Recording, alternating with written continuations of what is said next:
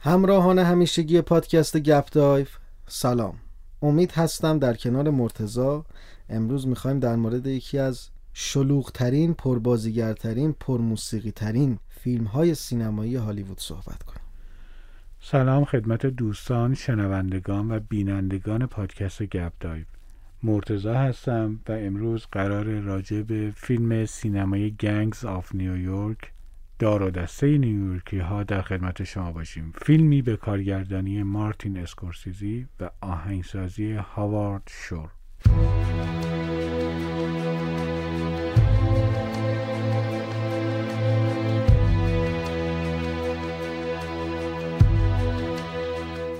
این فیلم محصول سال 2002 میلادی هست و البته درسته که هوارد شور آهنگساز این فیلم هست اما داستان اینه که فقط هوارد شور نیست و آهنگ های بسیار زیادی از آهنگسازهای خیلی مطرح و به نام دیگری هم استفاده شده مثل ژاکلین پوک و پیتر گابریل که در موردش صحبت می‌کنیم. فکر می‌کنم این اپیزود مرتضی یکی از اپیزودهایی باشه که می‌تونیم چند تا موزیسین خوب توش معرفی کنیم و کاراشون رو بررسی کنیم.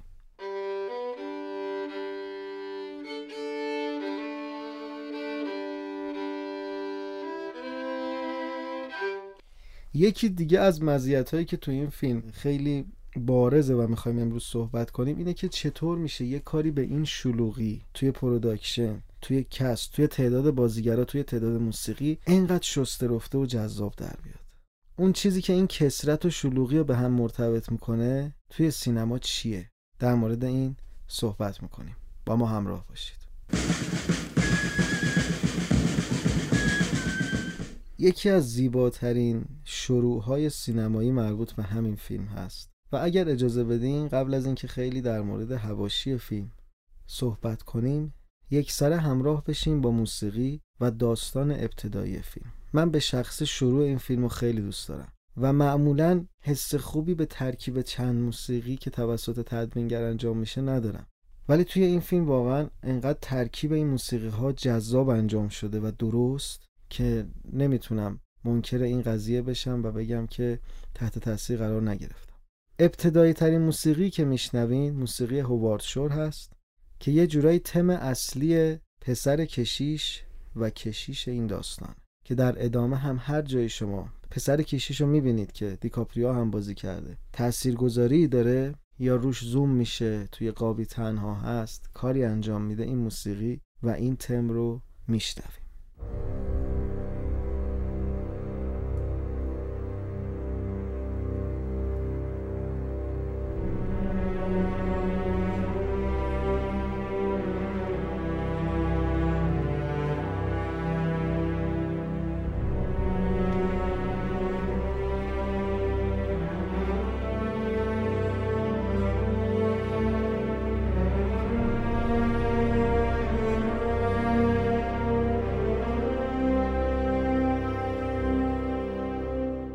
سکانسی که لیام نیسون با تیغ اصلاح صورتش رو میتراشه زخمی کوچیک رو صورتش ایجاد میشه. تیغ رو به فرزندش میده و ازش می‌خواد که مواظب باشه خونی رو زمین ریخته نشه. و اینجا فرزند شم رو فوت می‌کنه.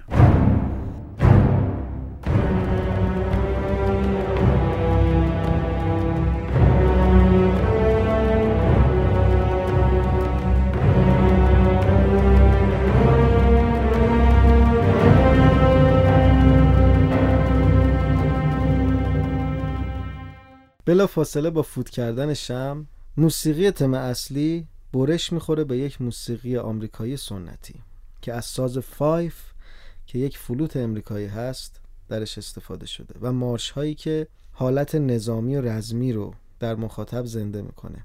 ولوم موسیقی هم توی این قسمت بسیار بالاست و داره فضایی رو معرفی می‌کنه که فضای آمریکای اون موقع است و تیمی که داره آماده نبرد میشه برای مبارزه با گانگسترهایی که اون زمان در نیویورک بودن. قبل از اینکه ما اصلا چیزی از نمای بیرون امریکا ببینیم موسیقی به ما میگه که یک نبرد آمریکایی رو در پیش داریم.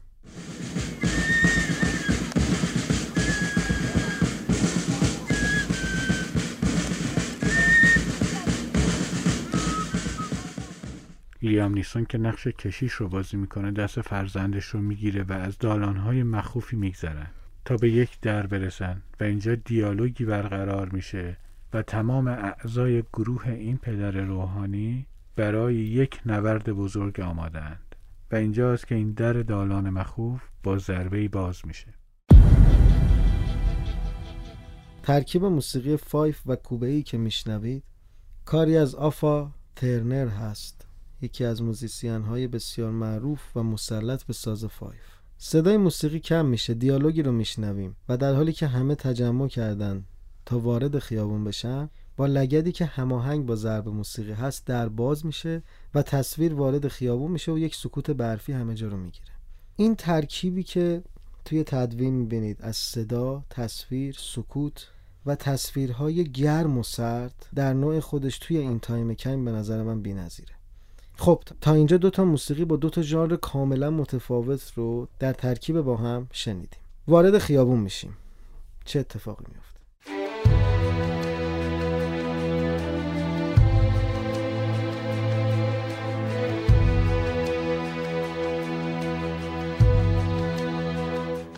سکوت و سرما فضایی رو ایجاد می‌کنه که این فضا حس تعلیقه شما از یک موسیقی گرم و مارشگونه وارد یک سرما و سکوت طولانی میشین.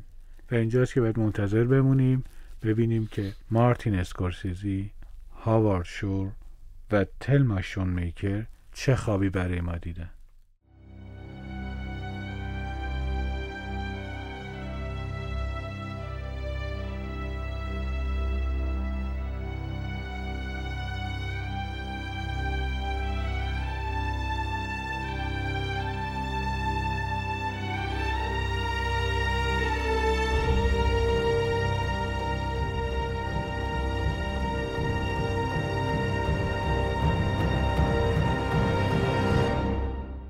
دو گروه رو می‌بینیم که روبروی هم وایستادن کری می‌خونن و از نبرد میگن. نبرد هم شکل می‌گیره و دو جنس متفاوت از تدوین و موسیقی رو اینجا میشنویم. در اصل تو همین چند ثانیه سه تا موسیقی متفاوت میشنویم و دو قسمت متفاوت از یک موسیقی. بذارید دقیق تر توضیح بدم که به چه شکل است. در هنگام شروع شکلگیری دعوا صدای کوبهی های نظامی رو میشنویم چند ثانیه بعد موسیقی کات می‌خوره به یکی از موسیقی های معروف پیتر گابریل به نام Signal to Noise. جالبیش اینه که خود این موسیقی دو بخش داره که یه بخشش فضای آرومتری داره و یک بخش با یک ریتم الکترونیک همراهیش می‌کنه. بخش اول نبرد. قسمت آروم رو می‌بینیم. فضا یکم حالت drama داره و یهو تدوین جنسش عوض میشه مدرنتر میشه. فضایی که تو اون سالها خیلی مد شده بود. تدوینی که slow motion می‌کنن فیلمی که slow motion گرفته نشده و تصویر کش میاد. یکم هم اگه تو سینما باشین چشم اذیت می‌کنه و یک موسیقی شبیه ماتریکس روش edit می‌کنه. دقیقا این فیلم هم از اون زمان انگار تاثیر گرفته و خب همیشه برای من سوال بود. یوهو موسیقی cut می‌خوره به یه بخش دیگه از موسیقی که این درام توش وجود داره درام کاملا الکترونیک. شما موسیقی رو میشنوید که مال سال مثلا 1990 2000 روی فضایی که مربوط به قرن 19 همه.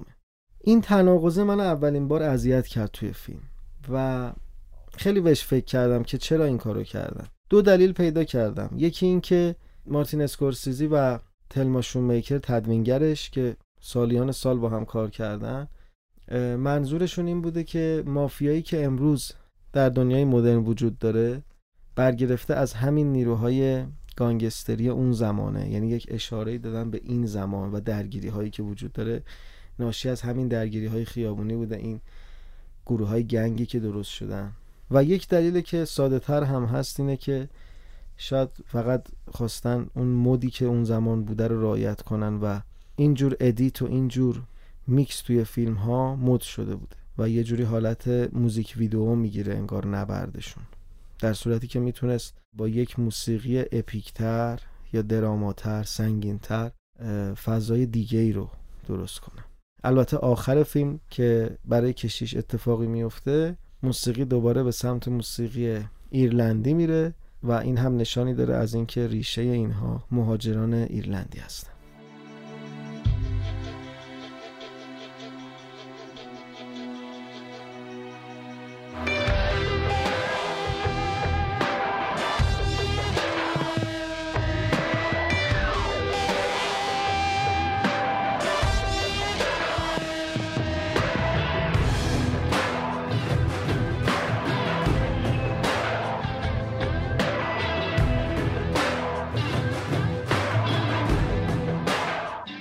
آمی جان اشاره کردی به چند تا موسیقی که توی این حدودا یکی دو دقیقه که این دوتا گروه رو به روی هم قرار می‌گیرن با هم بحث می‌کنن و بعد وارد نبرد میشن و اینکه به پایان این نبرد می‌رسیم دو سه مدل موسیقی رو میشنویم.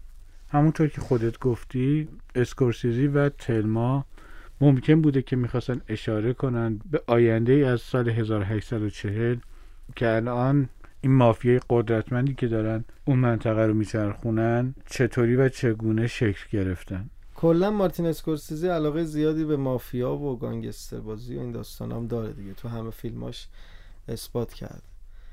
درسته که این آخری هم آیریشمن آخر داستان دار و دسته نیویورکی ها بود. که با هم صحبت می‌کردیم. همون حالت پیچیده تر شده و جالبه توی تدوینشون حالا اختلاف زیادی دارن. خیلی Gangs of New York خیلی ریتمش تنده و Irishman برعکس خیلی ریتم آرومی داره و time طولانی. درسته. من دیالوگای خیلی بلند که فکر می‌کنم یه بخشش هم شاید برای جوون تر کردن صورت بازیگرها بوده. برای. اینکه اون ماسکی که ایجاد می‌کنن برای اینکه صورتشون جوون بمونه دوربین حرکت داشته باشه ممکنه که نتونن خیلی خوب ماسک رو در بیارن.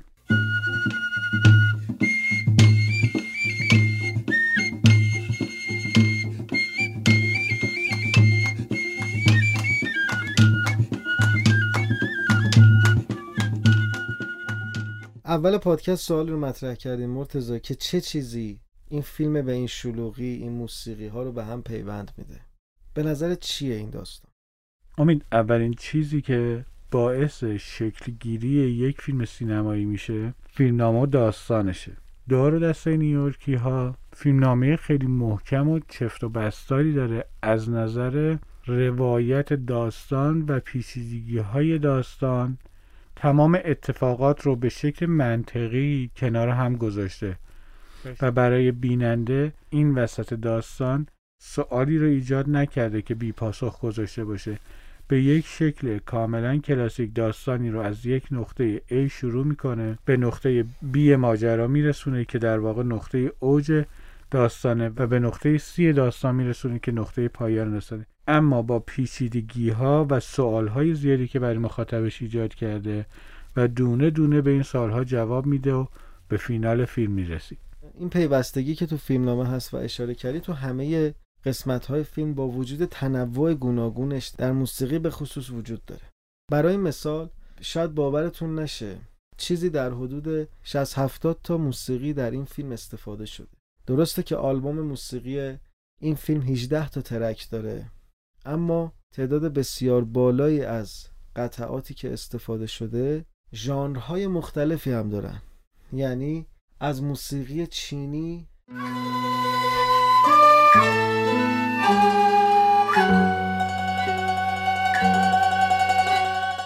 تا موسیقی سنتی آمریکایی تا موسیقی ایرلندی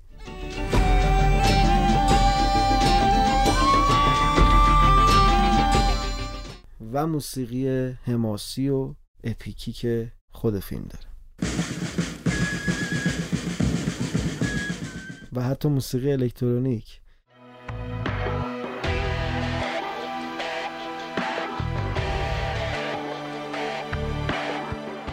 یعنی چقدر این فضا مختلف و عجیب غریبه. به نظرم یک نمونه خوبیه از اینکه ما مثال بزنیم چطور میشه.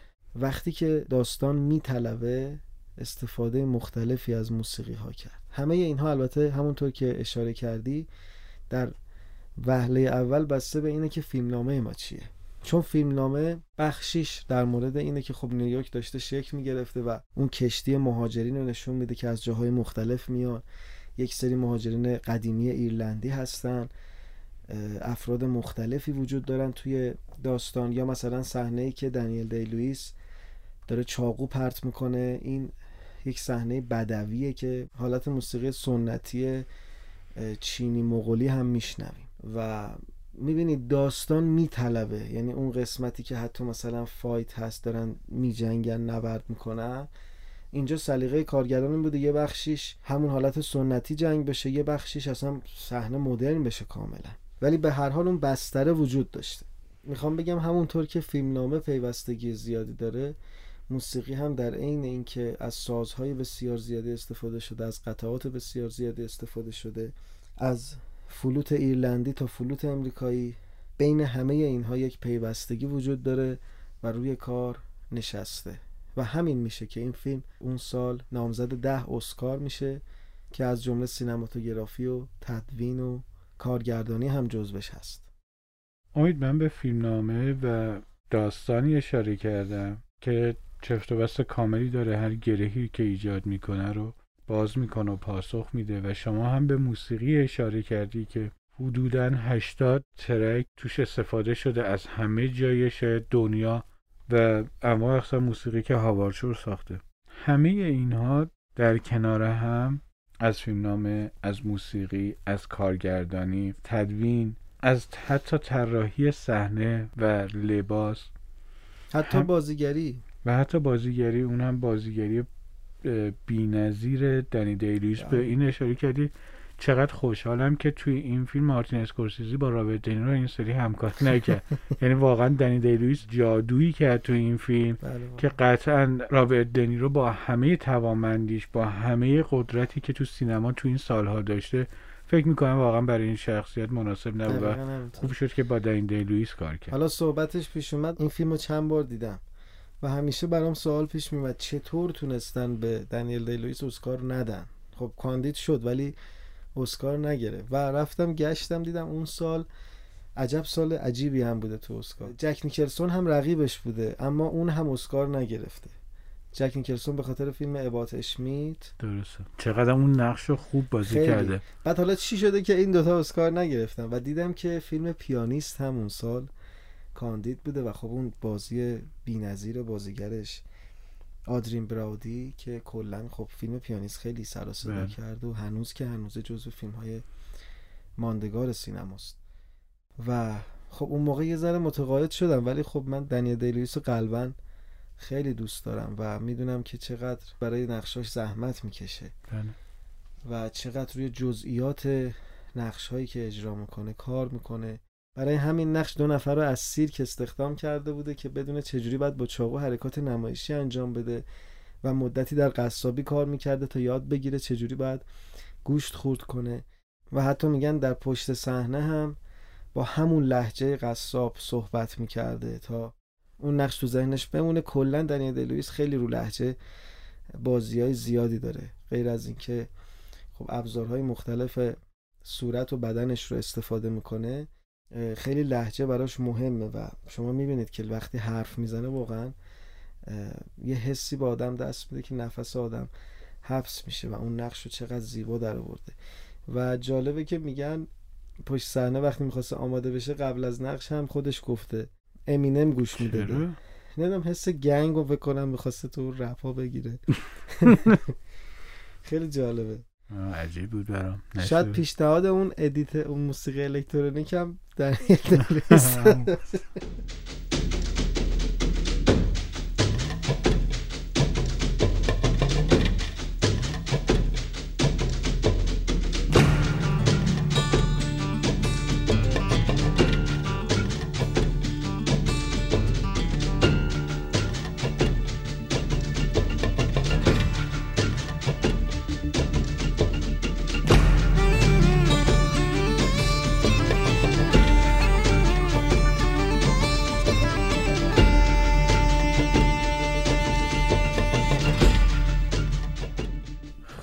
همه اینها رو که کنار هم می‌ذاریم می‌بینیم که یک سری آدم درست این کار.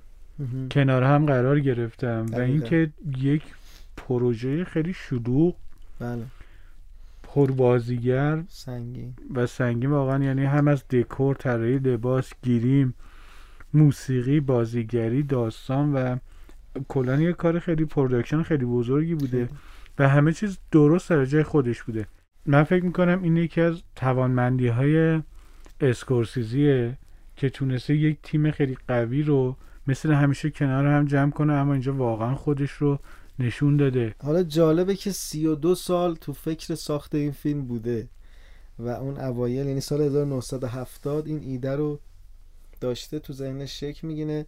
کتابش هم که می‌دونید سال 1927 چاپ شده بوده. و 1970 این ایده شکل می‌گیره در اسکورسیزی ولی خب پول نداشته و امکاناتش رو نداشته. اون موقع هنوز این شهرت رو کسب نکرده بوده که بتونه یه همچین production ی رو بسازه. و سال 1979 کپی رایتش رو می‌خره و حدود 20 سال بعد می‌تونه فیلم رو بسازه با این شکل و شرایطی که وجود داره. خیلی جالبه. یه سری انتقادایی هم که حالا بهش میشه اینه که این فیلم با واقعیت خیلی تطبیق نداره. مارتین اسکورسیزی با یک پروفسوری همکاری کرده که تاریخدان هم بوده. درست. و همیشه از اون استفاده کرده که خیلی چیزا درست در بیاد. ولی چیزی که برمیاد ازش اینه که بخشی از شخصیت ها داستان اون پنج محله نیویورک اینها واقعی هن. اما بیشتر مارتین اسکورسیزی تاکید کرده بر اینکه یک دراما بسازه یک فیلم دراما داشته باشه تا اینکه حالا بخواد یک documentary یا یک فضای تاریخی رو بسازه. اینو نباید یادمون بره. فیلم سینمایی رسالتش با فیلم مستند فرق می‌کنه.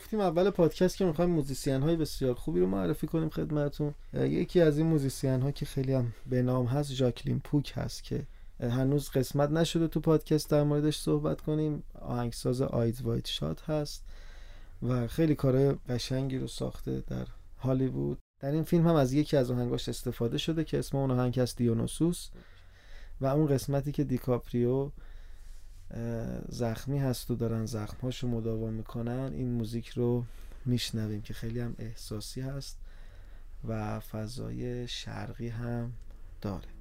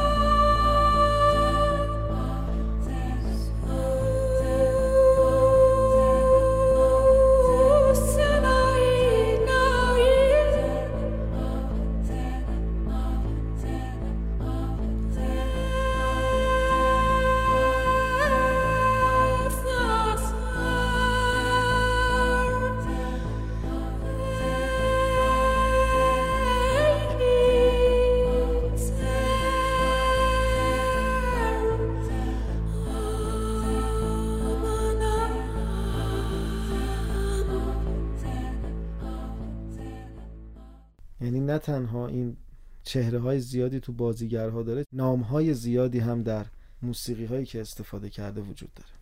یه جورایی منتخب جهان انگار.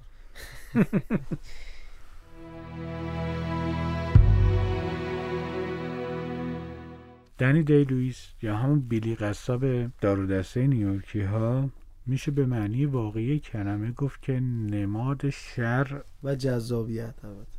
توی داستان دار دسته نیویورکی هاست. وقتی با کلاه بلند و لباس مرتب و شیک توی خیابون ها قدم می‌زنه یا توی یه سکانس دیگه پرچم آمریکا رو دور خودش میپیچه تا به آمستردام بگه تمدن در حال فروپاشیه داره یه تنه حرفای اسکورسیزی رو به مخاطب میگه.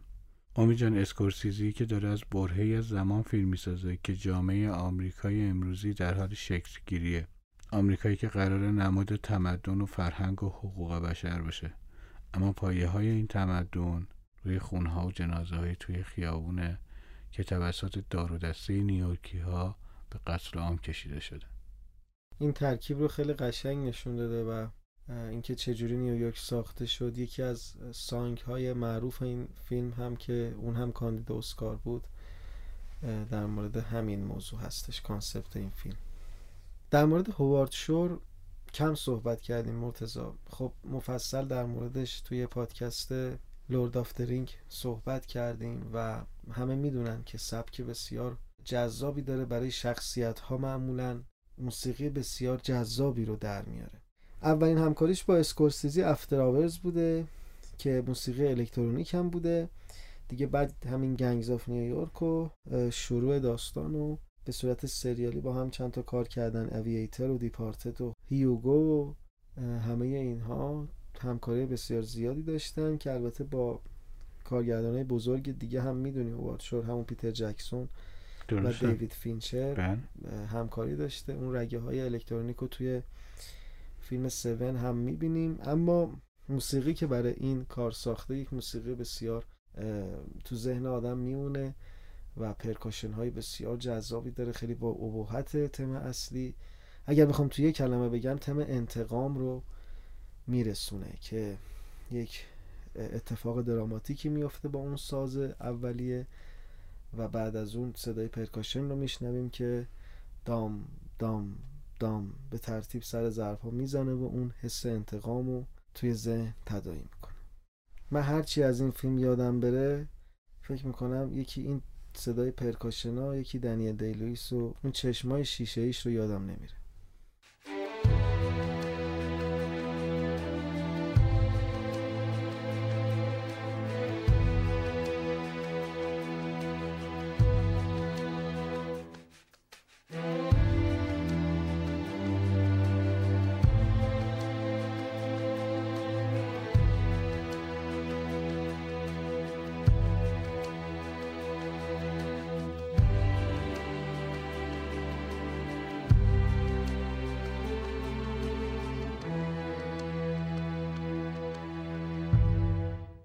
توی یکی از سکانس های دار و دسته نیویورکی ها سکانسی که مردم دارن به سمت بازیگر نقش آبراهام لینکن گوجه پرت می‌کنن بیل قصاب و آمستردام هم توی سالن هستن. حتی بیل قصاب منظور بیل اسم قصاب و آمستردام هم اسم دیکاپریو هست. درسته. یه شی و یه دونه شهر یه شهر و یه شی توی سالن تئاتر بعد جمعیت خیلی زیادی بازیگر روی صحنه است و در حال اجرای یک نفر از اون سن تئاتر جدا میشه و به سمت بیل قصاب میاد. و اینجا یک میزانسن و دکوپاژ اسکورسیزی داره که از یک کارگردان هالیوودی بعیده میزانسن تئاتری بازی ها اقراق ها همه چیز تئاتریه. و شما می‌بینید که یک کارگردان چطوری می‌تونه اون همه جمعیت رو کنترل کنه بازی بگیره؟ البته که دستیارا هستن و قراره که هر کی بخشی از این جمعیت رو در واقع کنترل کنه. اما همه چیز در کل بستگی به کارگردان داره که چطور بتونه بازی بگیره reaction ها رو کنترل کنه و داستان به همون شکلی که می‌خواد پیش بره. تو این فیلم سکانس های اینجوری پربازیگر زیاد داریم. بازیگرها صحنه و داستان و میزانسن تحت اختیار و کنترل کامر مارتین اسکورسیزی با تجربه است. می‌بینیم این تجربه و این توانایی ها باعث میشه که گروه قوی کنار شکل بگیره و تلما میکر دنیل دی‌لوییس لئوناردو دیکاپریو کامرون دیاز طراح صحنه فوق‌العاده‌اش دانته فرتی و و و بازیگرها و گروهش خیلی محکم کنار هم شکل بگیرن. و این اثر بسیار جذاب آماده بشه و بیاد روی پرده سینما. خب در مورد فیلم Gangs of New York صحبت کردیم. ممنون که تا پایان پادکست با ما همراه بودین. ما را از نظرات خودتون محروم نکنید. در شبکه های اجتماعی با ما همراه باشید و نظر خودتون رو در مورد این فیلم و موسیقی به یاد ماندنیش بیان کنید. خدا نگهدارتون من هم از شما خدافزی می‌کنم. امیدوارم که روز و لحظات خوشی رو پیش رو داشته باشید. به سایت ما سر بزنید. ویدیو این پادکست رو هم ببینید. خالی از لطف نیست. خدا نگهدار.